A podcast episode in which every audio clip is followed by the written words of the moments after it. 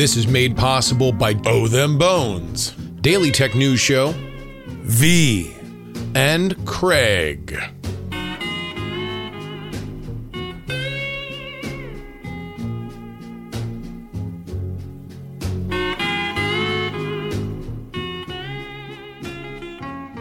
It's cold in Nevada right now. The desert air has a chill. The Las Vegas Strip is on its best behavior. For the first time ever, the Super Bowl is about to descend onto the hospitality capital of the world. The Luxor Pyramid is transformed into a Dorito. But something else is happening before the big game. Something that's the focus of the world. On Tuesday, the Silver State of Nevada will hold a primary to determine the state's preference for the Republican nominee for president. In a twist of fate, that contest will have no bearing whatsoever on who will be the GOP nominee. That will take place on Thursday during a caucus.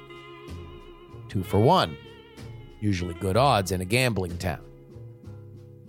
This obviously, is a highly unusual situation, a novel one. Amidst another national spectacle, while the greatest political showman of his era and an underdog desperate for momentum battle, and yet, for either contest, there's no visible way to tell that they're even happening.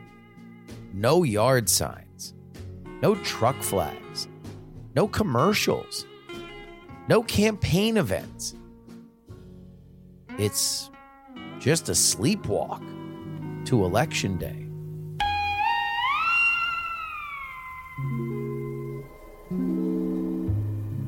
So, a real quick note on how we got here.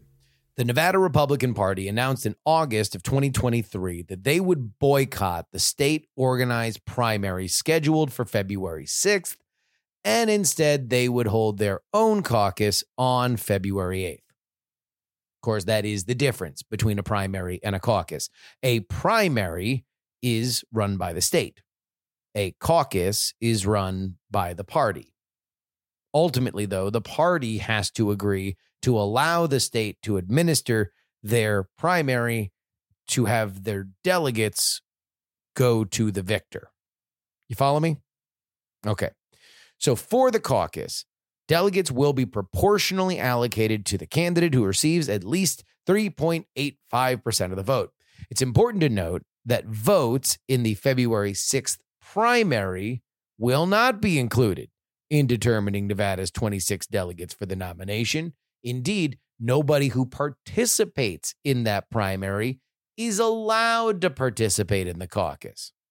When the Nevada state Republicans made that decision, they also made a few others, including a very targeted rule about super PACs. But we'll get into that a little later. Here's the reality Nikki Haley, Tim Scott, and Mike Pence signed up for the Nevada primary. Donald Trump, Ron DeSantis, and Vivek Ramaswamy signed up for the caucus. Of all those candidates, the only two who remain in this race aren't in the same contest. Nikki Haley is in the primary, and Donald Trump is in the caucus. So that's what everybody pretty much knows now. What a lot of people don't seem to be focusing on is how we got to this place. Why is this so confusing?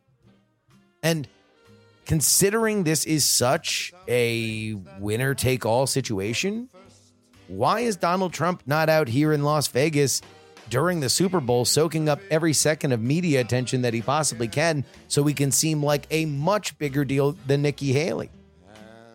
And why isn't Nikki Haley here trying to do anything she can to look like a winner? On this episode, live from Las Vegas, Nevada, we make sense of all of it. Who knows where,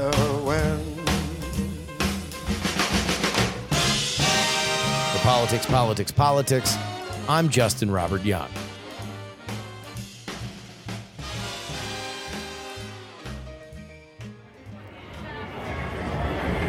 I am here in the sports book of the Orleans Hotel and Casino off strip in Las Vegas. It's where I always stay when I'm in Vegas. Uh, it's a delightful little slice of America.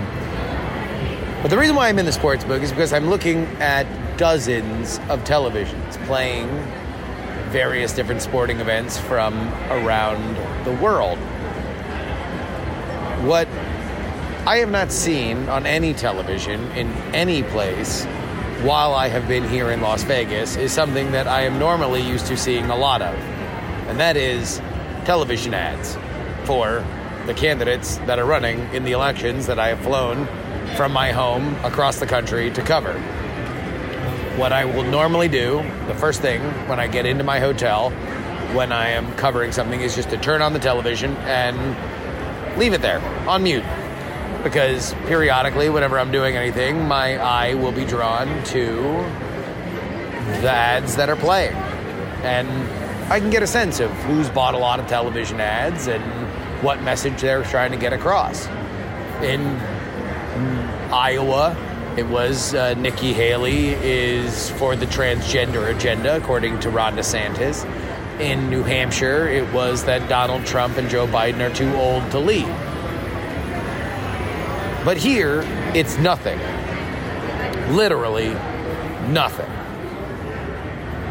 And that's remarkable. It is a sign of full disengagement from all campaigns involved. I can't remember a time where this has ever happened since I've been traveling for PX3. It's unique. If we're going to look for why this has become such a huge mess, we should probably start with the legendary Nevada Senator Harry Reid. Most of you guys know Reid's name as the Democratic Majority Leader during the Obama administration. Among the most consequential power players of his era, Reid made many issues in Nevada national fodder. And one of his more pernicious desires was to make Nevada more relevant on the primary calendar. In 2008, he began this. He pushed and succeeded to make the Silver State among the first states to vote in the Union. But Nevada remained and also ran behind the darlings of the early voting season protected traditions, Iowa and New Hampshire. So Reid retires in 2017 and the very next primary is in 2020. And it's a fiasco. Tonight, Iowa indecision after nearly a day of chaos and confusion. Our first snapshot of the caucus results, but only part of them. As chair of the party, I apologize deeply for this. The decision to put out incomplete numbers infuriating contenders like Elizabeth Warren. I think they ought to get it together and release all of the data. This is not a good night for democracy. Iowa's a mess. Pete Buttigieg takes credit for winning before there are enough votes to even call the race. This enrages the Bernie Sanders campaign. I was in Iowa when that happened. And I remember going from the Amy Klobuchar event because we thought Amy Klobuchar was going to drop out because she would do so poorly. But as soon as it became clear that we weren't going to have final votes that night, she ran out on stage, said, See you in New Hampshire, and left. So me and uh, Kevin Ryan hightailed it over to Bernie's place because we figured, all right, they're going to be really, really mad. And they were. I've never walked into a room and been able to smell anger. Now, amongst Democrats, this was viewed as the final straw for Iowa. And Reid had his eyes on taking that spot. Now, without getting too far into the weeds on this, Nevada's not the first or the last state to lust after having a first in the nation spot. Florida tried to leapfrog states in the past only to get slapped down. But with Iowa in flames, there was a real chance to change things. But Nevada did have to get ready for it because the Democratic Party was moving away from caucuses. And Reid didn't like caucuses at all. Caucuses like Nevada held. Iowa was a debacle in terms of the actual caucus. That's right. You guys have a caucus happening here on Saturday. We're going to have a good caucus. But when this caucus is over, I'm going to come out and talk about the need to get rid of the caucuses all over. I don't like them. No caucuses in Nevada, too? Nope. Just primaries. Yep. Einstein couldn't figure out how you do a caucus. It's really very, very difficult. Caucuses, of course, usually tend to favor candidates that have really, really, really hardcore supporters. Supporters that are going to organize and argue for their candidates. By the way, this happened at a time when uh, Reid was very much not in love with Bernie Sanders. And Bernie Sanders dominated the Nevada caucus. In February of 2021, the Nevada state legislature, led by Democrats, passed a law making Nevada the first primary state in the nation.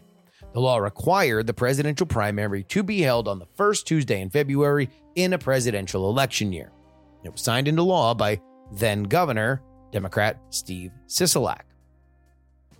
Nevada is more racially diverse than Iowa or New Hampshire. At least that's how the argument went. Well, it is, but that's what people were saying. Another early state looking to move up, South Carolina, a state represented by Congressional Black Caucus heavyweight Representative Jim Clyburn. Quote Clyburn I don't have any problems with Nevada being first. I personally, though, have a problem with Iowa being first. Just give South Carolina its shot in the pre primary window, and I think we can give guidance to the rest of this country as to how we ought to shake out our candidates. And I think history proves that. News here at 6 o'clock. Former Nevada Senator Harry Reid has died. This comes just a couple of weeks after McCarran Airport was renamed Harry Reid International Airport. He was diagnosed in 2018 with pancreatic cancer, and he survived long enough to see. Harry Reid died on December 28, 2021. And in February of 23, the Democratic National Committee, under the direction of Jim Clyburn protege Jamie Harrison, did indeed reshuffle their schedule. South Carolina got the coveted first spot. Nevada and New Hampshire would go second. Together, on the first Tuesday in February. But that's all on the Democratic side. Sure, it's the reason why there's a primary, but it doesn't have anything to do with Donald Trump or Nikki Haley. After we come back, why there's a caucus, why it was tilted toward Trump, and why Nikki Haley is running away from her only win in this primary season.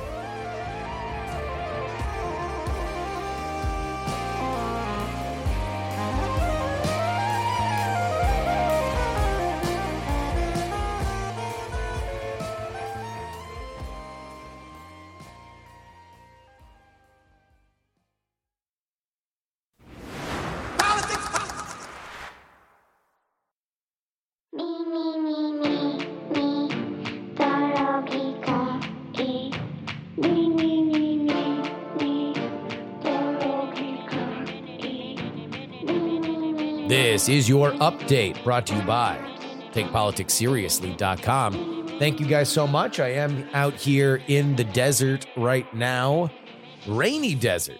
Been a bit a bit uh, gloomy as Super Bowl week kicks off here in Las Vegas. But the only reason why it happens is because you guys send me out here, and you guys send me out here by supporting the show. So head on over, TakePoliticsSeriously.com. $3 level gets you two bonus podcasts each and every week. And when there are campaign events, it means you guys hear right from the horse's mouth. No spin, no filter, just the clips and what I think about it. Take politics seriously.com. Let's get to the, some news that we are not covering in this episode because it doesn't have any, anything to do with the non existent Nevada primaries and caucuses. King Charles III has been diagnosed with cancer, Buckingham Palace announced, causing widespread concern. Having ascended to the throne in September 2022 after Queen Elizabeth II's passing, Charles will continue royal duties, but he will scale back public facing responsibilities. The palace expressed Charles' appreciation for his medical team's quick response and conveyed his eagerness to resume full public duties soon. Prince Harry, Charles's youngest son, residing in California, has been in touch with his father and plans to return to the UK. Concerns about Charles's health were previously raised following his three day hospitalization last month for prostate treatment. During this time, doctors discovered a separate health issue later identified as cancer. Charles has begun a regular treatment schedule.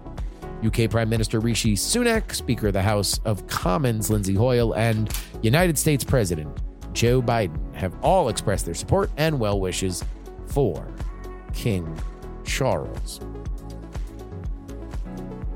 Yeah, man, rough. Rough out here. He's got cancer. Looks like it's prostate cancer, which does have a very high survivability, but guy's 75, so you never know. U.S. District Judge Tanya Chutkin, who is overseeing Donald Trump's criminal case in Washington, D.C., has indicated that the trial could extend into late 2024 amidst ongoing legal uncertainties. The case, on hold since December, awaits a federal appeals court decision regarding Trump's claim of immunity for actions taken during his presidency. This delay has led Judge Chutkin to cancel the original trial date of March 4th. In a recent statement, Chutkin mentioned that her availability in early August is contingent on the trial schedule, hinting at the possible extension of Trump's trial beyond the Republican National Convention in mid July. The charges against Trump relate to his efforts to overturn the 2020 election based on unsubstantiated fraud claims. Judge Chutkin emphasized that her scheduling decisions are independent of Trump's political calendar and stressed the importance of a fair yet expeditious trial. She rejected a proposal to schedule the trial in 2026, underscoring the urgency and significance of the case. In parallel, prosecutors in Georgia have suggested August for a separate trial involving Trump, also connected with the 2020 election, although that is also pending approval. What I want you guys to focus on, because we're gonna we're, we're we're morphing now into court TV. the public opinion polls on each of these trials specifically are not equal. People don't look at the Stormy Daniels hush money trial seriously. We'll see exactly how much the Georgia case will be uh, muddied up because of District Attorney Fani Willis's now admitted relationship with the lead attorney the lead prosecutor in that case. And then the documents case is is not something that has resonated with the public, but January 6th does. This case, the case being presided over by Judge Chutkin, does matter. People do have very, very, very strong uh, uh, feelings and opinions. So, if Donald Trump can push this further and further out, and avoid being a convicted felon with this charge, that is what he wants to do. It's why they're suggesting a start date in 2026. And finally, this is the big news here in politics. A bipartisan border bill recently revealed in the Senate faces strong opposition from both House and Senate Republicans. Speaker Mike Johnson criticized the bill and labeled it dead on arrival on X last night. He believes that the bill fails to address crucial aspects necessary to solve border issues. Conservative Republicans in the Senate have also expressed their intent to oppose the measure. Yet, despite the backlash, Senate Majority Leader Chuck Schumer plans to bring the bill to the Senate for a procedural vote on Wednesday. So, a lot of conversation on this. All of the same folks that didn't support this bill before they read the text now don't support it after they've read the text. You want to watch people like Senator John Cornyn. He is somebody that you would need if this is going to make it out of the Senate. Uh, Mike Johnson says it's dead on arrival in the House. I can't imagine that's going to change. So this is not going to work. Um, you know, I don't know. I, I, I, I'm trying to rack my brain and think what could change, but I can't really think of anything. And that is your update. Take politics seriously, com is where you need to go if you want to support this show. Thank you very, very much to everybody who does it. I never feel more lucky than when I am out here on the road, even when the road is really lonesome, like it is right now. TakePoliticsSeriously.com. Let's get back to it.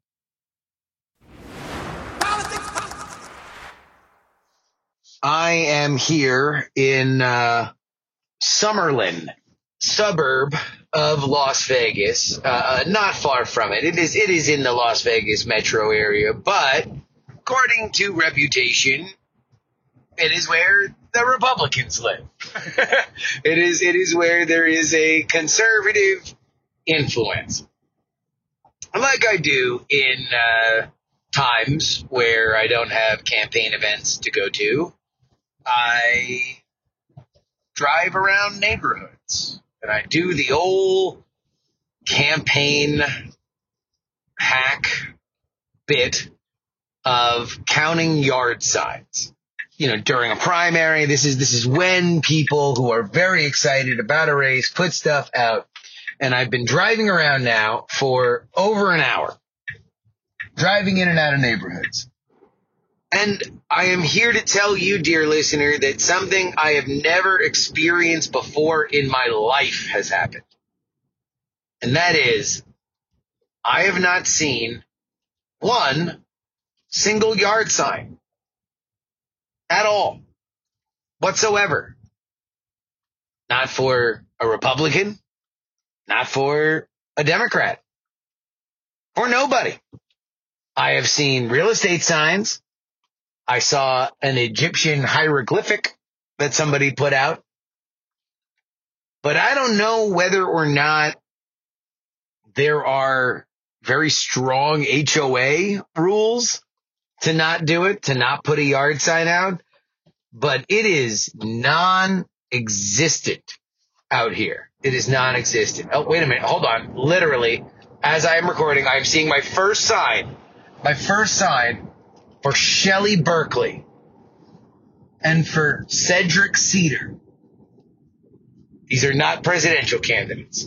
uh, I can look those up, and i am sure I'm going to come back and tell you who those people are. Those signs were for Shelley Berkeley and Cedric Crear, both Democrats who are running for the role of Las Vegas mayor which is not as impressive as you might think because technically the Las Vegas Strip, what most people think of and what you're going to see a lot in Super Bowl cutaways, that's not technically Las Vegas. That is unincorporated Clark County. It's a complicated thing. The Las Vegas mayor is basically the mayor of downtown or old Vegas. So, anyway, but they have signs up. They got signs. They have signs. You want to know who doesn't have a sign? Donald Trump. You want to know who doesn't have a sign? Nikki Haley. Trump was the first candidate to enter the Nevada caucus. At that time, his closest competition was Ron DeSantis. And the super PAC that backed Ron DeSantis, never backed down, called the Nevada caucus rigged. Why? Remember when I said that the Nevada GOP also made a ruling on super PACs where they decided to reject the primary and have a caucus? Well, that ruling was that super PACs couldn't be involved in the Nevada caucus at all. Now, I can't think of a reason why this would happen when it happened, aside from the relationship between the DeSantis 2024 campaign and the Never Back Down Super PAC. Specifically, the PAC did the vast majority of DeSantis's events canvassing, and door knocking. After the ruling, Never Back Down announced that they would be pulling out of Nevada. The decision to tilt the contest sharply in favor of Trump was not universally accepted amongst Nevada Republican operatives. They believed it would cause confusion and aid a very popular candidate who probably didn't need it. And based on the conversations I've had since being here, they were right. I can also tell you that it confused this humble reporter. I initially booked my trip out here for the caucus before double checking and seeing the date of the primary. So I changed my flight and my hotel, not realizing that both of them existed. Local television here in Las Vegas has done segments explaining to viewers that the reason Donald Trump is not on the early primary ballots is not a misprint or a conspiracy. Let's get right to the heart of the matter. We're getting a lot of emails, a lot of phone calls from people. They got the Nevada sample ballot for the primary. They're concerned that their candidate, I assume that would be former President Trump or Ron DeSantis, is not on that ballot. So, can you tell us what's going on? What it is, is an absolute mess.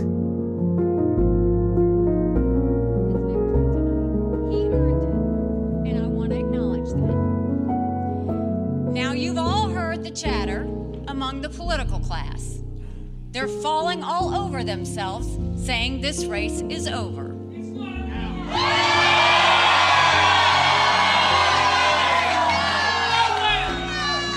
Well, I have news for all of them. New Hampshire is first in the nation. It is not the last in the nation.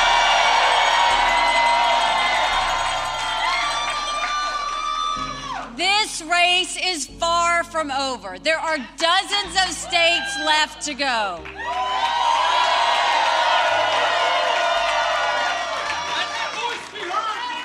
And the next one is my sweet state of South Carolina. That was Nikki Haley after her disappointing second place finish in New Hampshire a few weeks ago. Notice no mention of Nevada. And it's a curious decision, since the Silver State will almost assuredly give Nikki what she hasn't been able to notch yet a win. Let's be clear and consistent on this program. It is my opinion that Nikki Haley had to win New Hampshire. She didn't. She has to win her home state of South Carolina. And by all available metrics leading up to that primary later this month, she's still 25 points behind. Comebacks are possible in this world. 25 point comebacks don't happen. In both races, New Hampshire and now on the campaign trail in South Carolina, Nikki Haley has said that all she needs are strong finishes to justify continuing. This is either delusional or ignorant of the fact that Super Tuesday is right around the corner in early March. That will deliver the lion's share of delegates for this contest from mega states like California and Texas, two states that Donald Trump is going to trounce in. Now, is a win in Nevada in a primary without a national frontrunner in the race ideal? No. But to use a sports gambling metaphor, it would be like betting on the Chiefs to win the Super Bowl and then not cashing the ticket when they do exactly that because the 49ers weren't allowed to play. A win is a win is a win, especially for a winless campaign. And it is very surprising to me that Nikki Haley is not trudging on out here and taking credit for it. The media optics, especially considering that there were Republicans on the record in this state saying that it was rigged for Trump, would be pretty good for her. By the way, Nikki Haley's campaign is bragging about skipping Nevada. As I record this on Monday, Nikki Haley's campaign manager, Betsy Ankney, had this to say, quote, we have not spent a dime or ounce of energy on Nevada. We aren't going to pay $55,000 to a Trump entity to participate in a process that is rigged for Trump. Nevada is not and has never been our focus. I'm truly not sure what the Trump team is up to out there, but they seem pretty spun up about it. The $55,000 she's referring to is the entry fee for the caucus. The fact that things could be more embarrassing for Nikki. In Nevada, there is a none of these candidates option. In all statewide, presidential, and vice presidential election ballots since 1975. This option allows voters to express dissatisfaction with the available candidates. If Nikki Haley gets less votes than none of these candidates, it will be an unforced error on a campaign that if they want to continue to pretend like they're being serious cannot afford unforced errors. Nikki Haley is past the point of a realistic natural comeback. She would either need some kind of cataclysmic health event for Donald Trump or a miracle from God. But even if we are pretending that she could draw close, she needs to be perfect. And losing to none of these candidates is far from perfect. But then again, that would require anybody involved in this to care. And so far, that's not happening. When Nikki Haley and Donald Trump should be out here drumming up all the support they can, the national media should be here. It's just me, friends. Out here in the desert, it's nothing but tumbling tumbleweeds.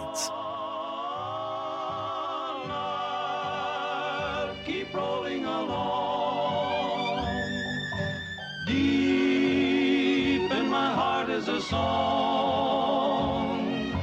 Here on the range I belong.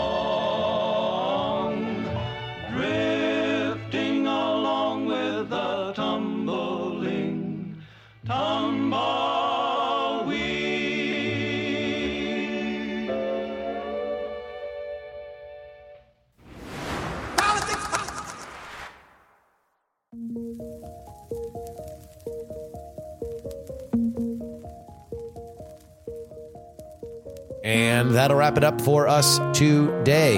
Politics, Politics, Politics is written and hosted by me, Justin Robert Young, for Dog and Pony Show Audio in Austin, Texas. You can follow, find, and share video clips of the show when we're in studio. TikTok, Justin R. Young. Instagram, Justin R. Young. YouTube is Politics, Politics, Politics. You can send me an email, theyoungamerican at gmail.com. You can follow me on Twitter. You can follow the show, PX3 Tweets, and then me, Justin R. Young, on that website. And you can share this podcast with your friends, family, and clergy, px3podcast.com. If you would like to support me, you can do so. PayPal.me slash pay jury. If you have a Venmo account, you can use that because Venmo money isn't real. Justin Dash Young Dash 20. Our Cash App is PX3 Cash, and you can send me anything you'd like in the mail. P.O. Box 153184, Austin, Texas 78715. Of course, you can only get our bonus content at takepoliticsseriously.com. $3 tier gets you two bonus podcasts per week covering all the news we missed on our free podcasting schedule. And our $10 tier gets your name right at the end of the podcast, like these fine folks in the Titanic. $10 tier. Sam, John, Niemeister, Edwin, and vote Gloria Young for King of the New World Order. Brian, Edison, Jeremy, a dog named Checkers, Sarah Jeannie, Spider Rogue, Matthew, Dr. G, Dustin, Brad, D Laser, Nick, Just Another Pilot, Middle Aged Mike, Utah Jimmy Montana, The Jen, Alo, D, Really? Andrew, Lisa, Fat Tony's PJs from New York, Devon, the CFP, Gloria, my mom, Gray Zone, Robert, Jay, Neil, Ye Old Pinball Shop, John, DP4 Bongo, Neil, his nerdiness Charles, Audrey, Steve, uh, uh, Audrey stole Adler's spot, Darren, Idris Arslanian, Berkeley Stephen, Nomadic Terran, Molly's delightful demeanor, Adam, Chief Andy, Robert, Casey, Paul, and you, if you want to join that list. TakePoliticsSeriously.com, $10 tier. Good place to be these days. We uh, will be back on Friday. So this was our episode that normally comes out on Wednesday. Came out on Monday night, Tuesday, depending on when you listen to this, because I think that this plays better as a preview for Nevada. Uh, and as we explained, I mean, I don't know. I already just did the episode, so that's why it's out early. But we'll be back Friday and uh, we'll have some good conversation about the border bill. We'll have some good conversation about uh, whatever the fallout of this is. Anyway, till next time, friends, is your old pal Justin Robert Young saying some shows talk about politics, others talk about politics, and still more discuss politics. But this is the only show that dares discuss. Oh, three. Three. Three.